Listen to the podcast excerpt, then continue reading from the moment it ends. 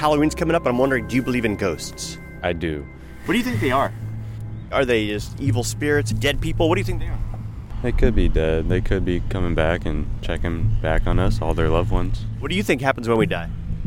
I believe that our spirit goes somewhere, but I'm not exactly sure where. Do you believe in ghosts? Uh, yes. What do you think they are? Uh, souls. People's souls that never left. So, do you think it's possible that when we die, we could become ghosts? Absolutely. Do you believe in ghosts? Sure. What do you think they are? Spirits? Like evil spirits or dead people? Dead people? Do you think it's possible when you die, you could become a ghost? Sure. Do you believe in ghosts? Uh, no. Is it just superstition?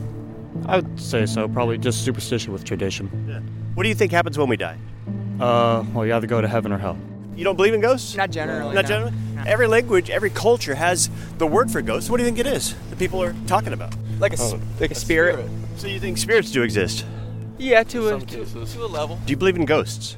Um, yeah. All right. What do you think they are? I don't know, like supernatural kind of things, Yeah. like things that have just stayed here after they have. Uh, Like dead passed. people? Yeah, basically. Do you think it's possible that we could become ghosts when we die? Possibly, yeah. Depending on if your spirit passes or not. I would have to say that, yeah, I believe there are spirits.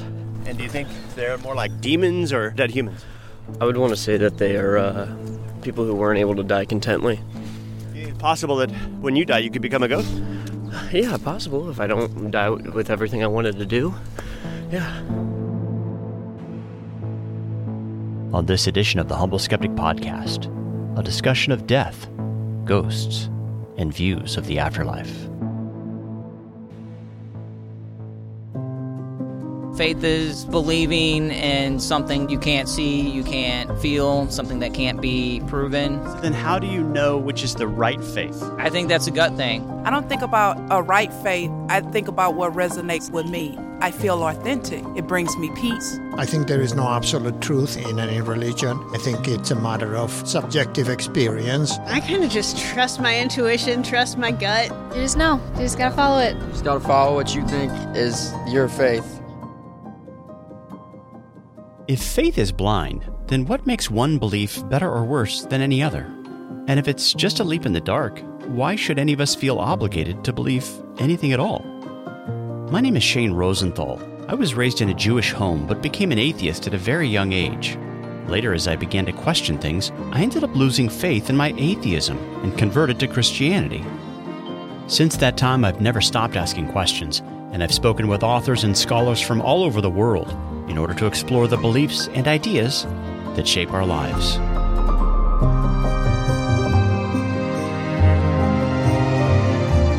Over the years, one thing I've concluded is this we're all believers. But because there are so many conflicting ideas and worldviews out there, we just can't all be right. So, how do we find the truth? On this podcast, we'll start by asking questions. I'm really just trying to figure out what I believe right now.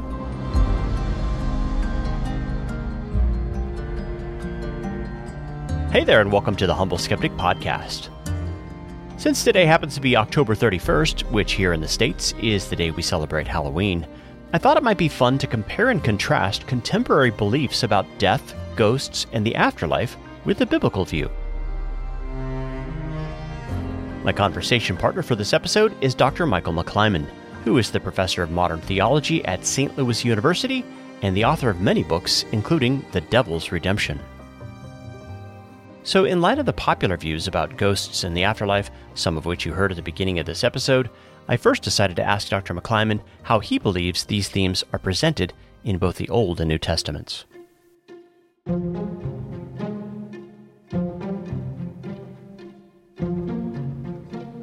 Well, when we turn to scripture, we see a number of things. I guess we have to kind of lay these out in sequence to get them clear in our mind. First of all, there is a, a spiritual world that includes not only God, but also angels, fallen and unfallen. Uh, there's a spiritual world that involves human beings as well as beings with spirit, soul, or spirit, depending on whether you distinguish those or identify those two terms. And then if you turn to passages such as Deuteronomy 18, there's a very clear instruction that God's people are forbidden to attempt to practice spiritism, which is generally understood by scholars of, of Hebrew of the Old Testament as an attempt to communicate with spirits of the departed, of the human dead. Right. And one of the things that's kind of striking is that that text doesn't really define the status of the human dead, but it mainly is it's it's a warning about attempting to communicate. And in fact, it even says that this is an abomination to God, those who practice spiritism.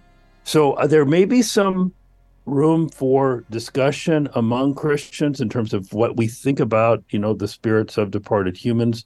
Um, the other text that we probably should bring in, not just Deuteronomy 18, but in Second Corinthians chapter 11, where it says that Satan disguises himself as an angel of light. Right.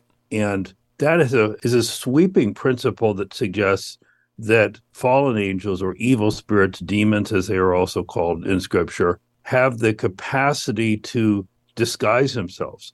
And one clear way that a demonic power, force, spirit could disguise itself, of course, is as a human spirit of a departed person. That, of course, is less frightening. If the demon appears as a demon, that's a scary thing. If it's disguised as a departed human, then obviously it would be possible for the demons to begin to establish contact and perhaps even establish a bond with human beings, which is, seems to be, uh, again, going back to Deuteronomy 18, the basis of the biblical prohibition against trying to contact spirits of the dead. Often, I mean, in ancient as in modern times, these could be grieving parents, right? Who um, who are longing for a further connection, or or agree, someone grieving for a spouse or a father or mother, someone who's gone on. We know that in the USA, that spiritism of in precisely this way took off right after the Civil War. In fact, Mary Todd Lincoln practiced had spiritualist seances in the White House. Yeah, a lot of interest at that time of uh, American history of what the ancients would call necromancy. And there's a yeah. fascinating text in um, First Samuel where King Saul, as he is uh, moving further towards corruption, uh, decides that um, he wants to get advice from the recently deceased prophet Samuel you know, God won't answer his prayers and he gets no word from the prophets. So he hires a medium and, you know, the witch there of Endor does conjure up the deceased Samuel and Saul ends up getting rebuked in that scene and cursed. So does that text end up indicating that necromancy is is real in some respect?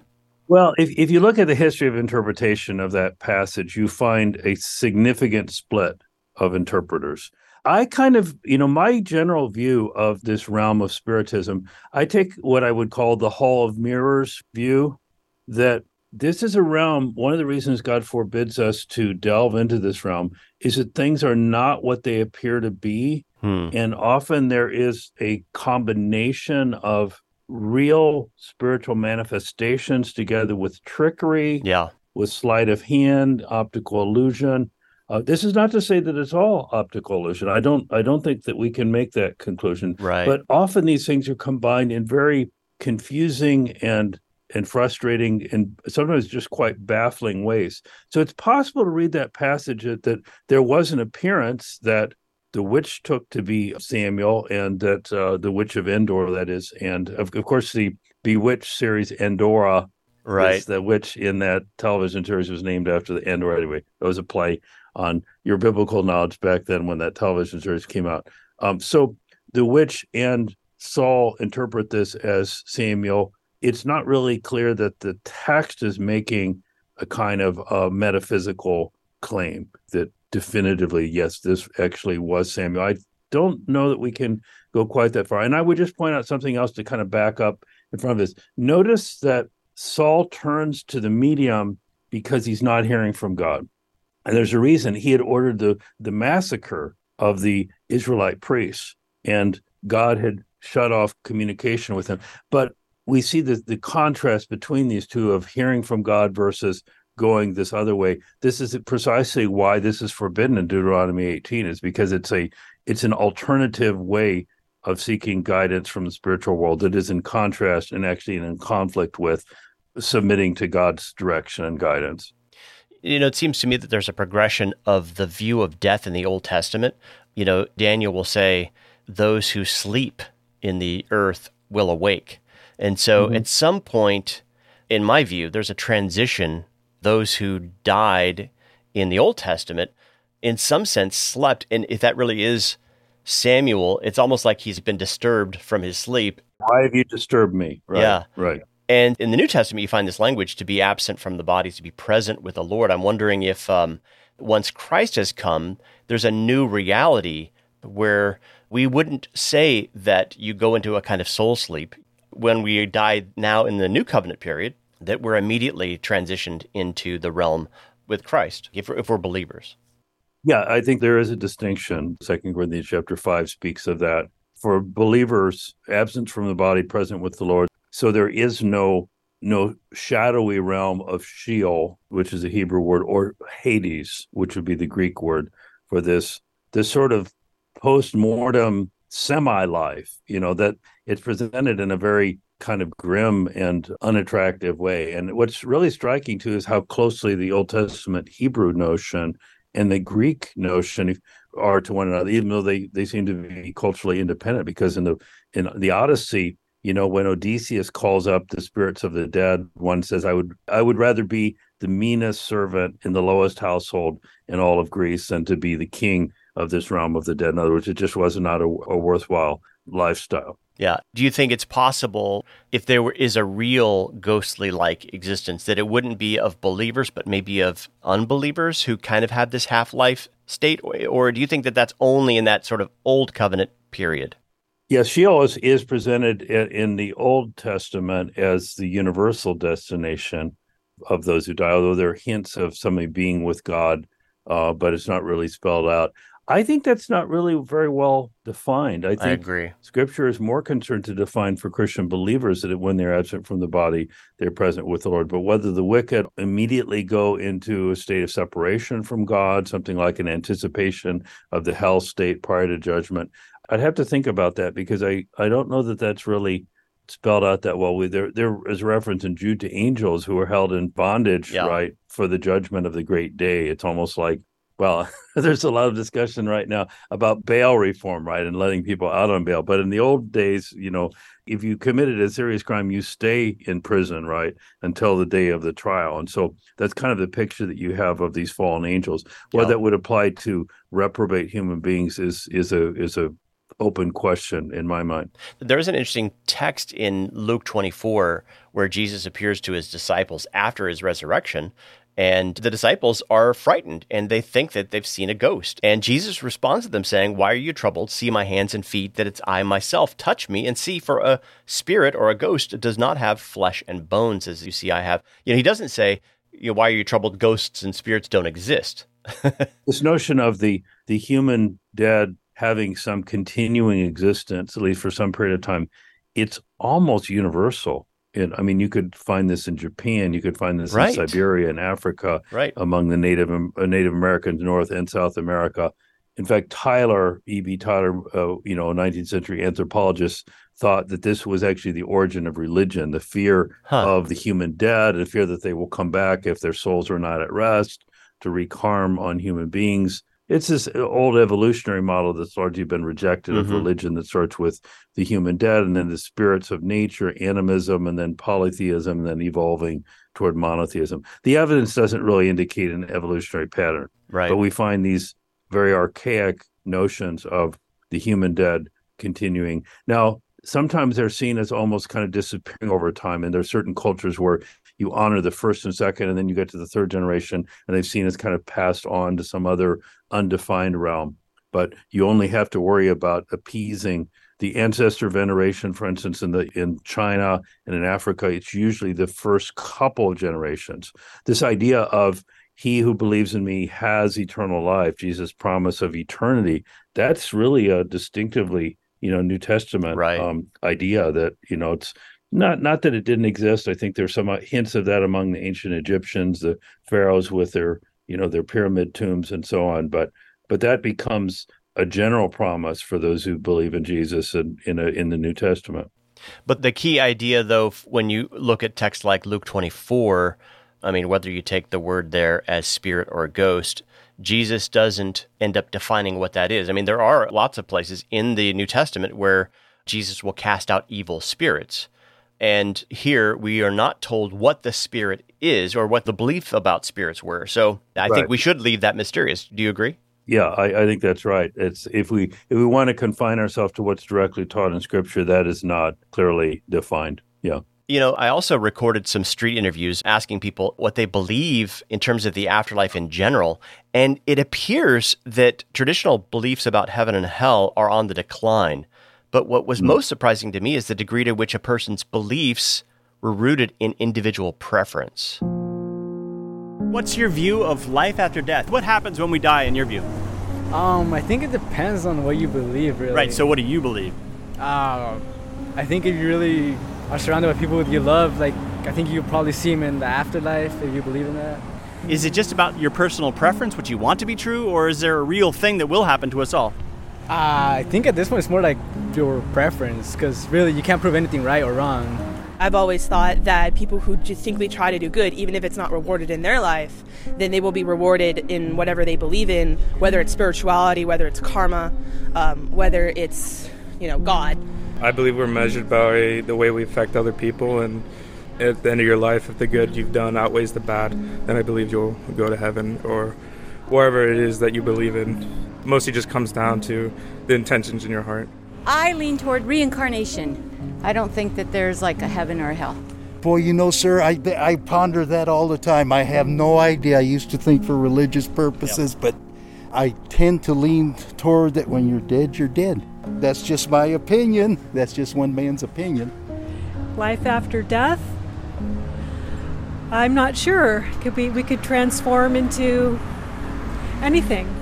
Tree, a, a flower, grass, a spirit. Um, I'm just not I don't think that's something that we can know. I don't think the soul ever dies. You know, our body, yeah. Whether the soul goes up into a heaven or you get reincarnated into somebody else, you know, you're reborn. Um, it's really the last ultimate adventure that everybody waits to find out. I'm not saying like, oh, when we die, we just die, or I'm not saying if we die, we go to hell or not. I don't really know. I don't really think about it too much. I believe in karma. Whatever you do, you know, if you do right, you're gonna get right. If you do wrong, you get wrong. And I believe in in reincarnation because I think that if we, let's say we die and we did a lot of bad things now, hopefully when we become another person or another being, we can be a better person. What's your view of death? What happens when we die? What do you think? Um, Are you traditional heaven and hell guy, or is it more like we just stop existing, or it's I think reincarnation? you just stop existing, then you just go to the ground. That's it. So why do you have that view? There are lots of different views. So what's your reason for having that view? Because we don't really know what happens after. No one really knows. So Yeah, we don't know. So why would it be that view instead of any other option? it's just what I think it is. I'm not really sure though. You know, you never know.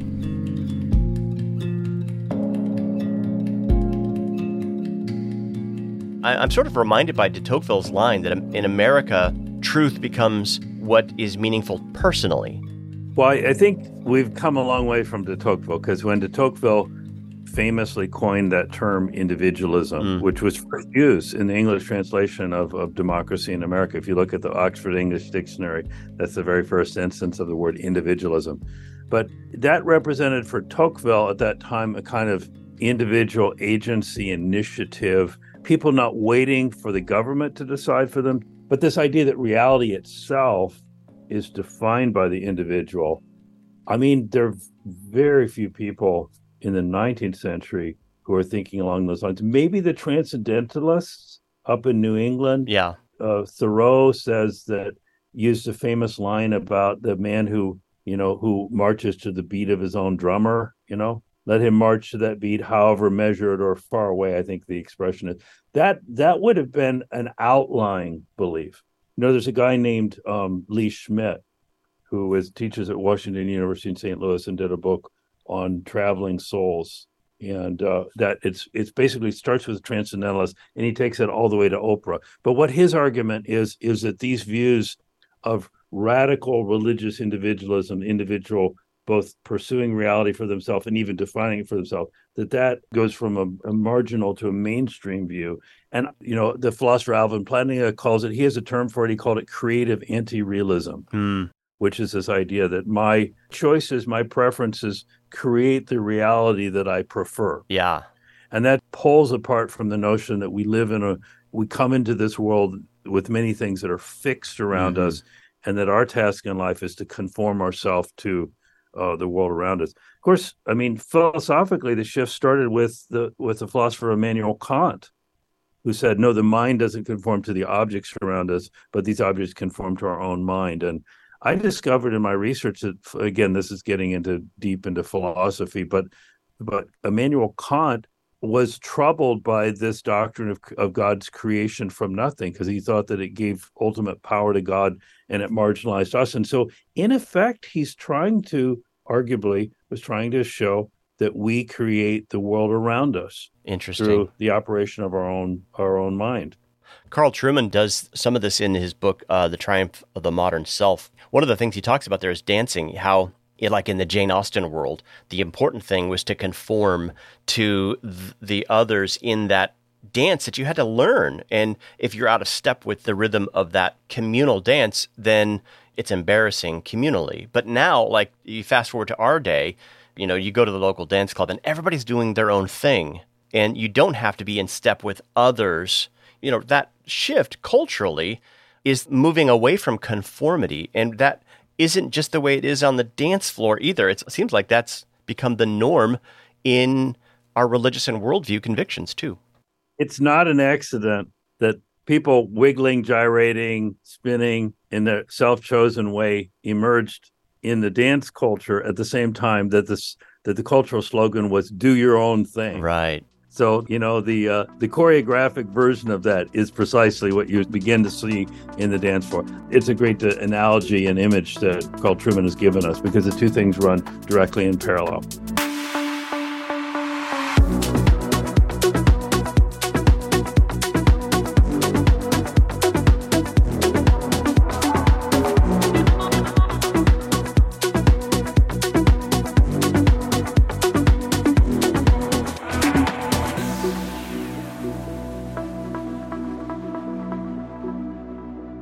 Now, on another occasion, I had the opportunity to discuss the topic of near death experiences with Dr. McClymond, and I started this conversation by playing a short clip from my good friend Justin Holcomb, who used to teach a class on this subject at the University of Virginia. In 1975, Raymond Moody's book, Life After Life, got this whole thing started about near death experiences. And there's a journal, academic peer reviewed journal called the Journal of Near Death Studies. And what everyone's finding by actually studying this scientifically is that there's a, about 15 different characteristics that people who have near death experiences all have. Common ones are reunion with dead relatives, great warmth, beings of light, and the idea of being overwhelmed with love, joy, and peace. But notice in the American ones, there's a God. There's not multiple gods, and there's also not some impersonal divine energy. So in the American near death experience, there's this kind of vague, deistic kind of being who's kind of still on the periphery, even in these near death experience moments, because it's all about the person's life and self improvement and coming back and making some changes is, is basically just the, the narrative of self discovery and self improvement with some kind of vague spiritual language and experience wrapped around it. Very optimistic about humanity, always affirming, and it, it sounds more like a projection of one's desires for what the afterlife will be. It's affirming, it's peaceful, and that's one of the biggest things that stood out to the people who researched this is that there isn't a lot of terror or a lot of fear or a sense of judgment. And there were in previous eras and epochs and in different religions where that is predominant. A near death experience takes on the language and imagery of the culture in which that person resided.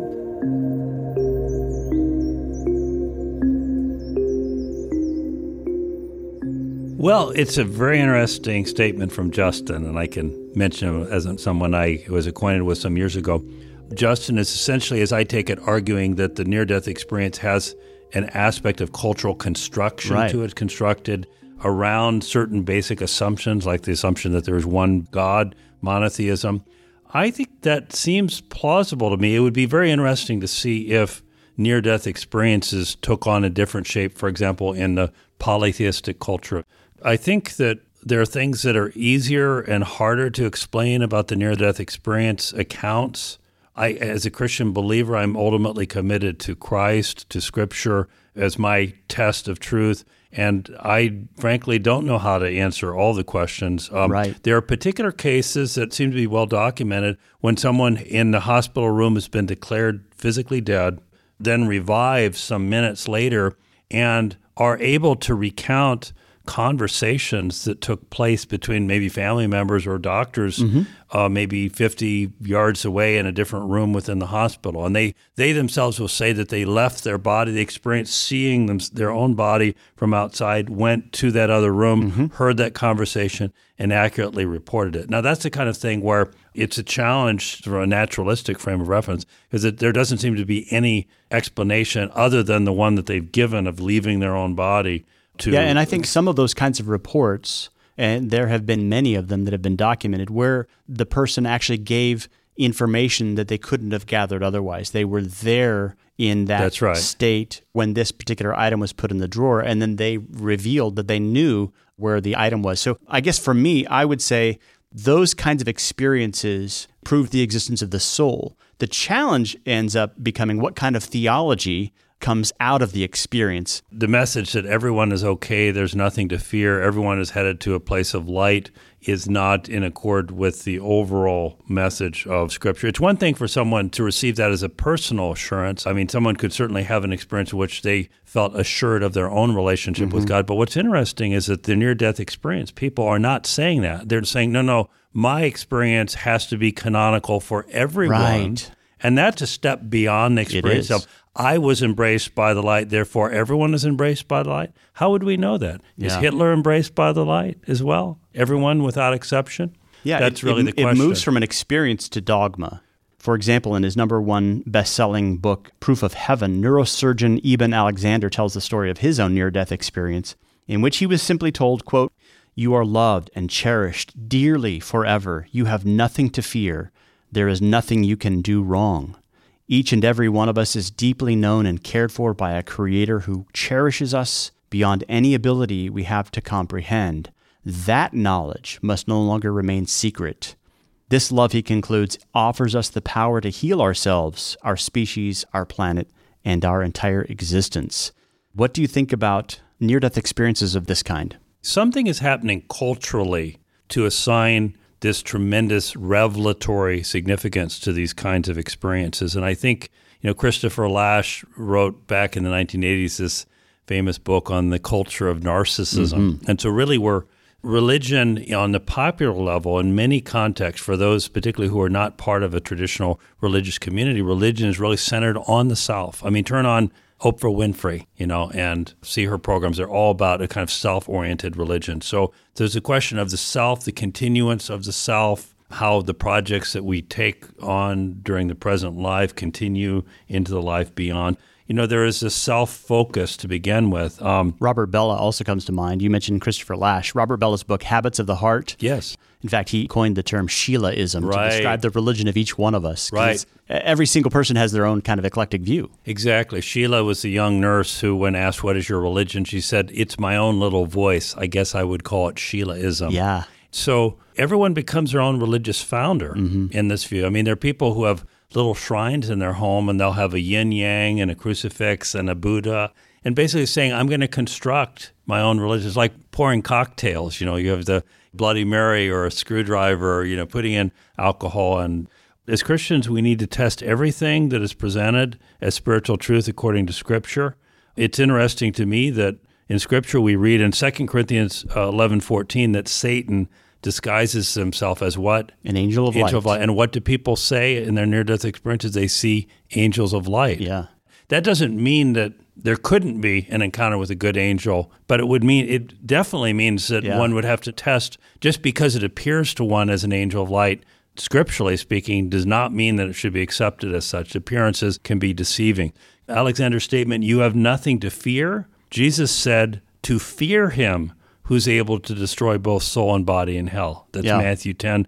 Or even in the Old Testament, the fear of the Lord is the beginning of wisdom. Fear- yes, right. That's true. I'm fascinated by Eben Alexander's comment that, quote, this knowledge that we can do no wrong and that we are cherished must no longer remain a secret. That idea of secret knowledge is one of the chief characteristics of Gnosticism, isn't it? That's right. That's something Although- you have written extensively about. right. Although in this case, he wants the secret that was revealed to him to be shouted from the housetop. So to right, but speak. he is the one to release this secret knowledge. Right. And, he's the source there of that secret information, which makes him sort of the mediator of that esoteric idea. But there's an awful lot in the quote that runs counter to Scripture. The idea that there's nothing you can do wrong. Well, what of the commandments of God in Scripture? Yeah. what, what is sin? well, and right, and, and I wonder if Eben Alexander really believes that that there is no difference of right and wrong. Well, how would he feel if we showed up and robbed his house? I mean, Right. honestly, it's like there's a story about J.P. Uh, Moreland, the Christian apologist who was speaking at a university campus, and one of the students kept saying right and wrong are merely subjective ideas and that there's no difference between them. Well, he, he made no progress in front of the audience with this particular student, but he found out which dorm he lived in. He showed up at the dorm, went up, and his dorm room door was open, and so he walked into his room, started unplugging his stereo set.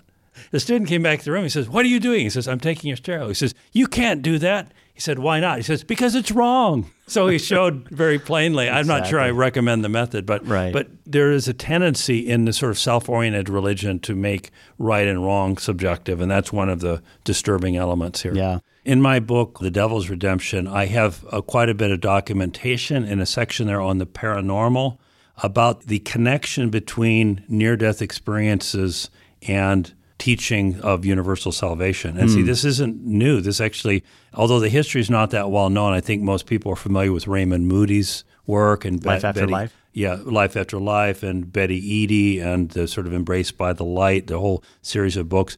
But what most people don't know is that the leading evangelist in the eastern U.S. for universal salvation, a man named George de Benneville, not well known, uh, had a very interesting history back in Europe. But when he came to the New World, he had an experience where he was declared dead and he was actually put in a coffin. It was like three days he was thought to be dead. And he came out of the state that he was in, said that he had been taken to the spirit world and he had been given a revelation that all are saved, a Hmm. revelation of universal salvation. And he dedicated the rest of his life to being an he was an intrepid evangelist who went all through the eastern US. One of his disciples was Elhanan Winchester, who had a, a pulpit of the Universalist Church in Philadelphia, who was one of the leading American Universalists.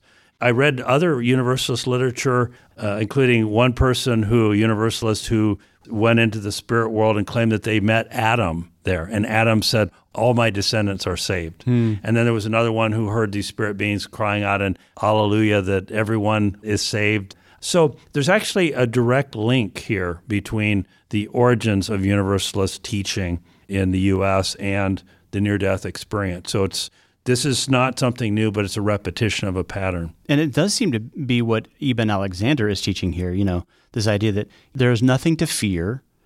You are loved and cherished just as you are. There is nothing you can do wrong. There's no sin. There's no need for redemption. There's just universalism. Right. That is essentially tied in with this notion of that we carry salvation within ourselves. That there's just a small step for many between affirming this idea of embraced by the light and the idea that I am the light myself. Mm-hmm. Uh, The reason I'm embraced by the light is that I have that spark of God within me. Right. And this is, in many ways, it's the original heresy. When Eve is tempted by the serpent, he said, You shall be as God, you know, knowing good and evil. And so, if we have salvation contained within ourselves, Shirley MacLaine in the 1980s, when people were talking then using the language of the New Age movement, in her book, I think it's called Out on a Limb, she says, basically, uh, I'm paraphrasing, she says, each one of us have all the righteousness, all the wisdom, all the truth, all the holiness we will ever need. Hmm. So the task is to tap into what lies within myself. Yeah. It's not to be dependent upon a savior who is external to ourselves. Exactly. So there's something fundamentally contradictory between this idea of turning and finding your salvation inside of yourself within your own nature and being called upon to put your faith in the Christ who has died for our sins. I wonder if you get the same response again when Shirley MacLaine says, you know, I have all the righteousness right now that I need. I wonder if her hairdresser would agree with that. You know, her Pilates instructor. You know, or do they just see a narcissist? well, it reminds me of the story of C.H. Spurgeon, who had a man come into his office in London. He was a great 19th century Baptist preacher.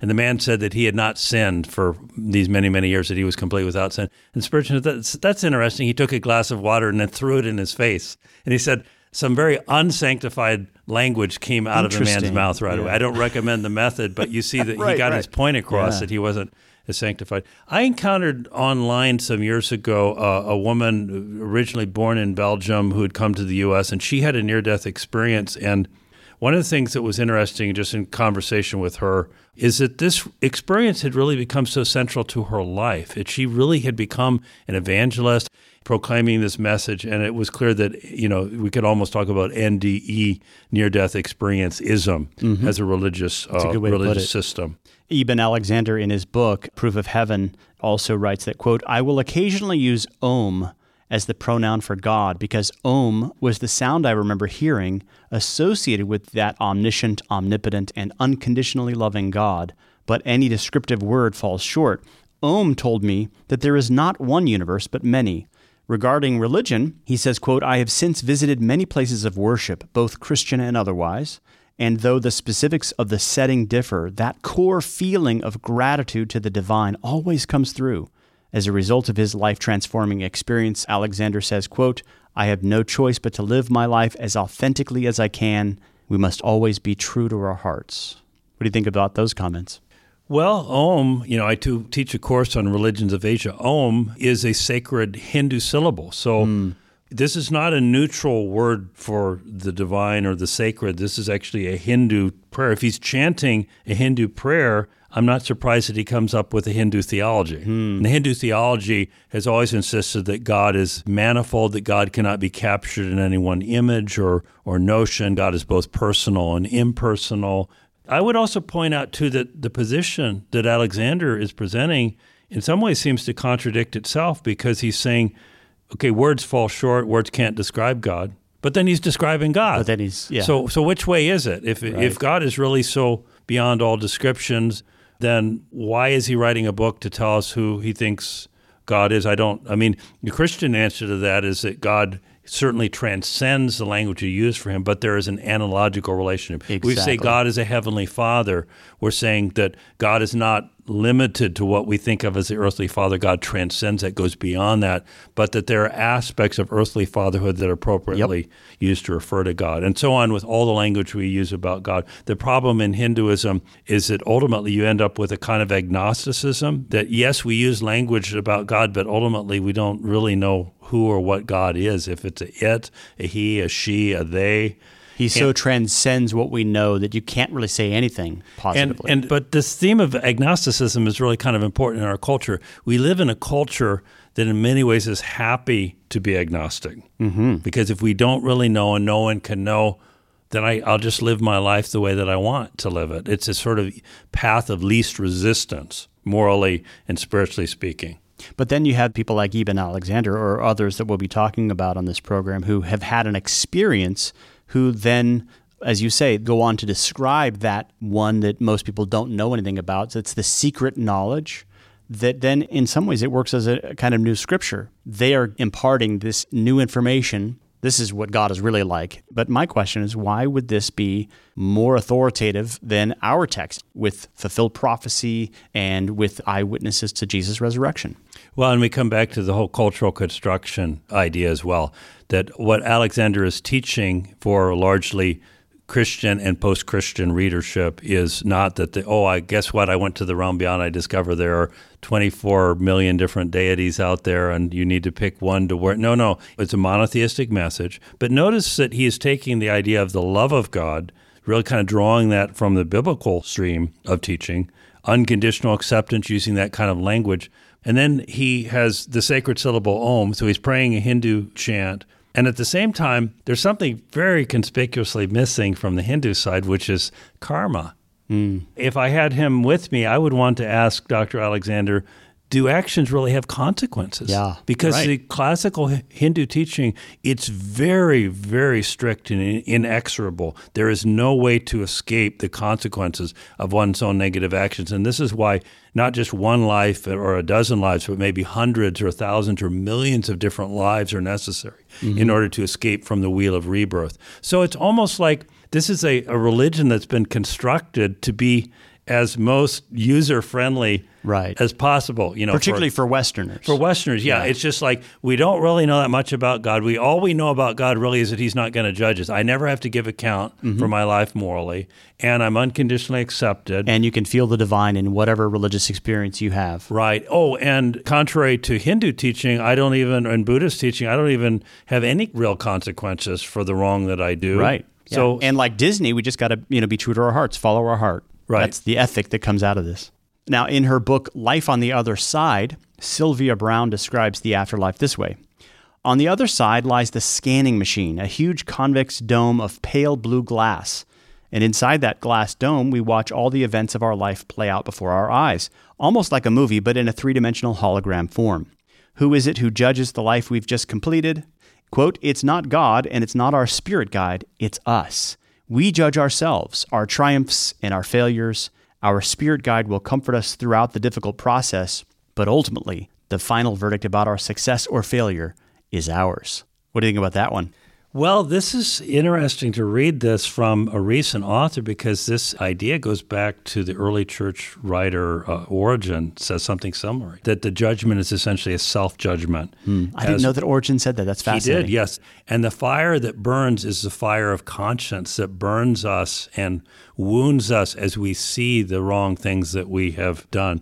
Now, I would just say this that could this be a partial truth? Uh, there could be some aspect in which, on the day of judgment, as we are judged by God, that we actually come. If every knee will bow and every tongue will confess that Christ is Lord, that I think there may be a kind of agreement of the one being judged that actually God is true and righteous in his judgment. But this does fit in an age of autonomy and, as you were saying earlier, uh, the theology of the self. If that's the center of my existence, Yes. then that would be the center of my view of the afterlife. I get to judge myself whether I lived an honoring life. What? Yeah. What's the underlying premise? The premise is I am the the captain of my soul. That each of us are accountable only to ourselves. No one's business but my own. The way I live my life, I did it my way, and this is where the culture is at. So the idea that there is one to whom I am ultimately accountable. Romans chapter 14 says each one of us will give account of himself to God. And this is pervasive in the, in the teaching of Jesus and the epistles all throughout the New Testament. Right. It's it, the idea of giving account. The word in English we use is accountability. To be accountable is to, if you're accountable, you're working at a business, it means that the boss can call you in and say, what's happening with the, you know, how many items have been sold this week? What's the status of the finances that you're ever responsible for? To be unaccountable means that no one has the right to ask you about those kinds of questions. And I think, frankly, this self oriented philosophy that we have today is really a kind of culture of unaccountability. Yes. Yeah, that's a great way to think about it. This idea of being accountable. I mean, the language we find from Scripture is we are not our own, but have been bought with a price. That idea of not being our own is anathema to the dogma of secular culture where I am my own. And in a in a slightly different way, it may seem a tangent, but I think the changing attitudes about suicide and about the right to die, they mm-hmm. reflect this notion. The classical Jewish and Christian idea is that our life is given us from the Lord, that we are accountable to God.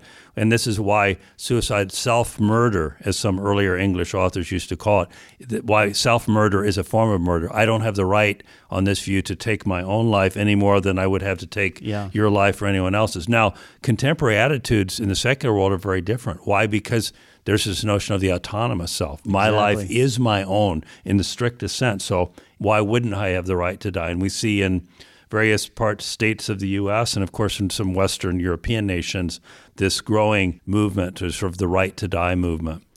In her New York Times bestseller, Embraced by the Light, Betty J. Eadie writes that, quote, I felt a surge of energy. It was almost as if I felt a pop or a release inside me, and my spirit was suddenly drawn out through my chest and pulled upward as if by a giant magnet. And when Betty finally met Jesus, she asked him, quote, Why didn't God give us only one church, one pure religion? She was told that, quote, All the religions on the earth are necessary because there are people who need what they teach. Each church fills spiritual needs that perhaps others cannot fill. No one church can fulfill everybody's needs at every level. Having received this knowledge, she writes, I knew that we have no right to criticize any church or religion in any way. They are all precious in His sight. I actually confronted this in the 1990s with my own mother, who I'm happy to say changed her view. She's now with the Lord, but she had a change of view. But she was reading the Betty, the whole "Embraced by the Light" series. I think she had almost a complete set. Huh. Was reading this, and she asked me what I thought about it, and and my brief response I said, if we all carry this light within us already, why did we need Christ? Why did He even need to come to live? to die to rise again for us. Notice in the quotation that you read, Shane, it says, the, the spirit was drawn out through my chest as if by a giant magnet. The idea there seems to be that there's some natural affinity between what we have within us and the this God figure who's outside. That Yeah, they're the all spirit twins. naturally goes to spirit Exactly. a spark of the divine. Right. And so the moment we die, it moves out of our chest and then it, it rises up by its own uh, natural lift. It, it goes to a higher place. Yeah, which seems to be the theology of our age because people seem to have this view. I mean, we could maybe describe it as sola mortem. You know, we're justified by death alone. All you have to do is die. And like you say, the soul goes up like a helium balloon. This is what souls do, they go to heaven. Well, in the 19th century, the, there was a debate, internal debate among Universalists and those who held that death meant the end of all consequences of all the, of one's actions. And the people, the Universalists who didn't agree with that, thought that was too radical a view. They said, well, then death would be the savior because as Mm. soon as you die, there's no problem. It doesn't matter how you die. You could be dying and you could be the mass murderer shooting people happily and then suddenly taken down by a sniper shot. And if death is the end and it's a severing of all consequences, then you would go immediately to God's blissful presence. But again and again, we run into this same theology that all the religions are fine, that you can't criticize any one denomination, that we're all good, God loves us all. That does seem to be a, a consistent theology that's emerging from a lot of these near death experiences, isn't it? Yes. This and- universalism. And if Eadie were correct that no one has the right to criticize any church or religion, well, first of all, I would want to draw Eadie out if, if I had the opportunity to talk with her and said, Are you saying that there's no such thing as an evil religion? I mean, you know, we could argue that Nazism Yeah. was a it had a religious element. It was a neo-pagan revival of a cruel character. And there are forms of religion. What about human sacrifice? We know this isn't a isolated case. This was a regular. What about the Aztec religion? It's a religion. What about the idea that Jesus is the only way? Would she criticize that? It sounds like she's not affirming that, right? right. There, yeah, there's some in, inconsistency. But if this were right, then it would be the end of evangelism.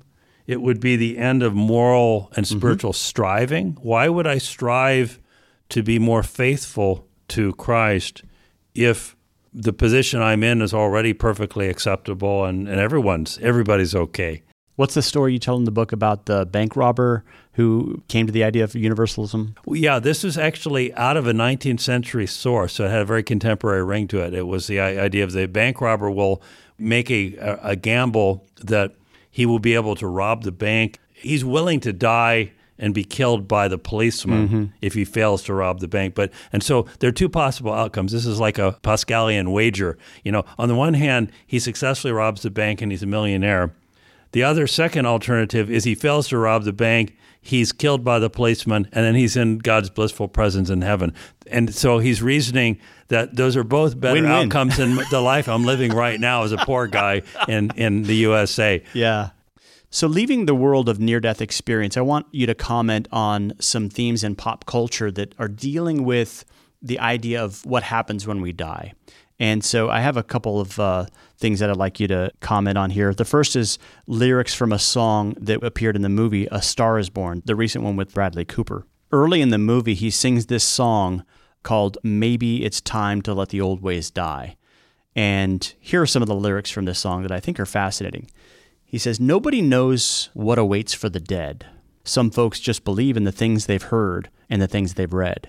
But then later in the song, we find this When I was a child, they tried to fool me, said the worldly man was lost and that hell was real.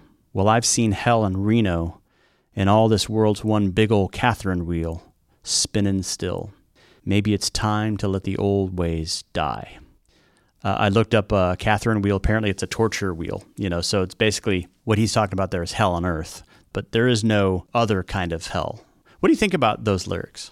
Well, I think we live in an age where some form of agnosticism, the idea that we don't know or maybe that we can't know, is extremely popular. Um, that, that, certainly knows. comes through in the beginning. Yeah, nobody knows. But what's fascinating to me is the second part. He does know that he's been fooled about the afterlife. So he, mm-hmm. when he was told about hell, he doesn't seem to be a, an agnostic anymore. He knows for sure that that's wrong. Yeah, it is interesting, as you point out, that there seems to be in the song enough knowledge to reject the Christian narrative, but not to really clearly put anything else in its place. The other thing is that when you hear that refrain, maybe it's time to let the old ways die, I think we're basically being encouraged to give up our old ways of thinking about heaven and hell simply because they're old. We're tired of those old, mm-hmm. outdated ideas. We don't like them anymore. It says more about us and what we're tired of more than what's true or not about the universe. Right? Belief, yeah, belief is fashion, and yeah, and, I mean, I have no trouble with the idea that the Paris and Milan, there are going to be new fashions every year. But remember when people were talking in the 60s and 70s about the new morality, mm-hmm. as if morality itself would change. You know, that yeah. love your neighbors yourself would be passe or out of date and need to be replaced with something else. It's it's just but you know, the appeal to that is getting out from under the constraints and the restrictions of right. morality, or in this case, a doctrinal view that would say that Christ is the Savior and no one comes to the Father but through him. John 14, 6. So if, if, you if you treat it as a fashion, then it's like taking off one shirt and putting on another. There's nothing wrong with that. Of course, you're familiar with John Lennon's Imagine. Mm-hmm. Uh, let's uh, think about the lines here. Imagine there's no heaven. It's easy if you try. No hell below us, above us only sky. Imagine all the people living for today. You may say that I'm a dreamer, but I'm not the only one. I hope someday you'll join us and the world will be as one. Thoughts? If there's any one text that could be considered a secular anthem in our age, this would be it. In fact, I don't know if you know the Freedom from Religion Foundation uses on the sides of buses this phrase, imagine there's no religion. Hmm. So they actually use that, which of course is clever because it builds on people's awareness of the song. But once again, it's not a position that's arrived at through argumentation or careful consideration of either the facts of the universe or of an authoritative text. It's just something we imagine to be true. It's an idea we construct and we believe it because we want it to be true. Imagine, yes, exactly. It's appeal to imagine. Imagine everyone living for today. You have to really think through the full consequences of this. It is this life is all there is. Death is final. There's nothing else beyond extinction. Death is extinction. This is the closest in terms of the history of philosophy to Epicureanism. Exactly. Because the Epicureans, Lucretius. Mm-hmm. Let us eat, drink, and be merry, for tomorrow we die. Tomorrow we die. So it is involves, uh, and it means all the projects that we take on, human projects, endeavors, they will end.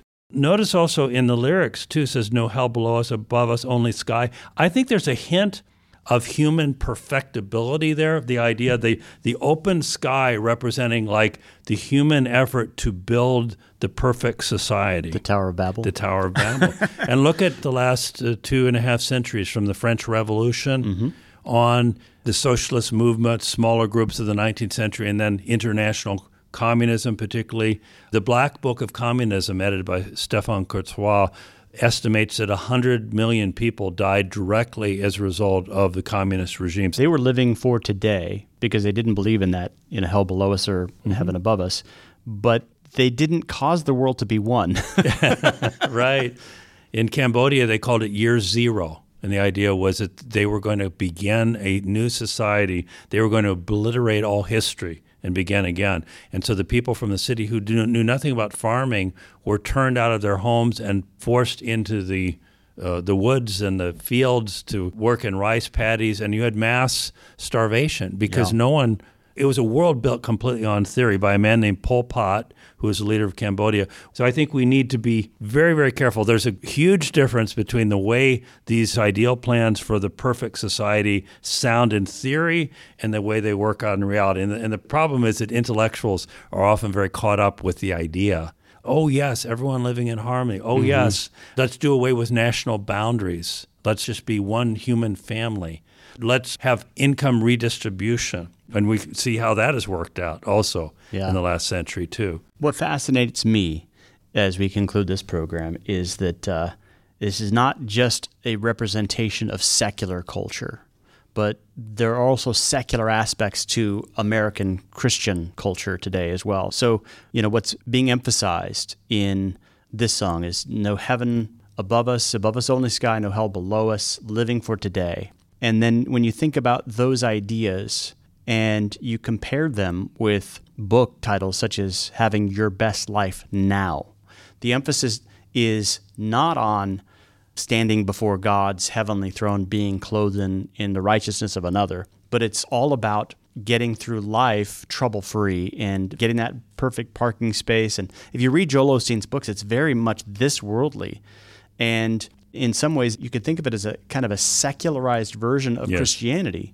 Well, I think uh, the person that really devoted much of his life and writing to addressing specifically this problem was C.S. Lewis. He was way ahead of the curve in terms of understanding the challenge of secular thinking, secular, the secular mentality, and how it had affected even professing Christians. He Lewis said at one point, "All that is not eternal is eternally Nuts. out of date." Mm.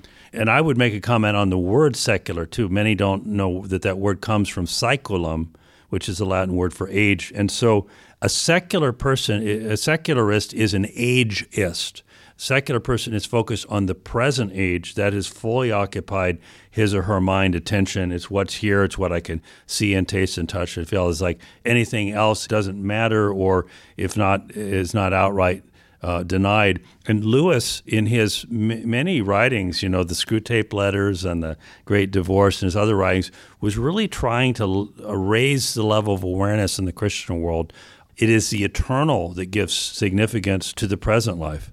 For John Lennon, like Karl Marx, these things are in competition. If I become heavenly minded, it No means, earthly uh, good. I have I've become of someone of no earthly good. And in fact, in Scripture, it is actually the opposite. It is as we worship the God of heaven and earth that we actually become our true self. So the worship itself is at the very center of what it means to be human. It's not a, it doesn't detract. No, it's actually it it humanizes us. It's as we worship God. This is the Christian humanist vision. God is not the enemy of human well-being, but we actually find our true humanness only in relation to him.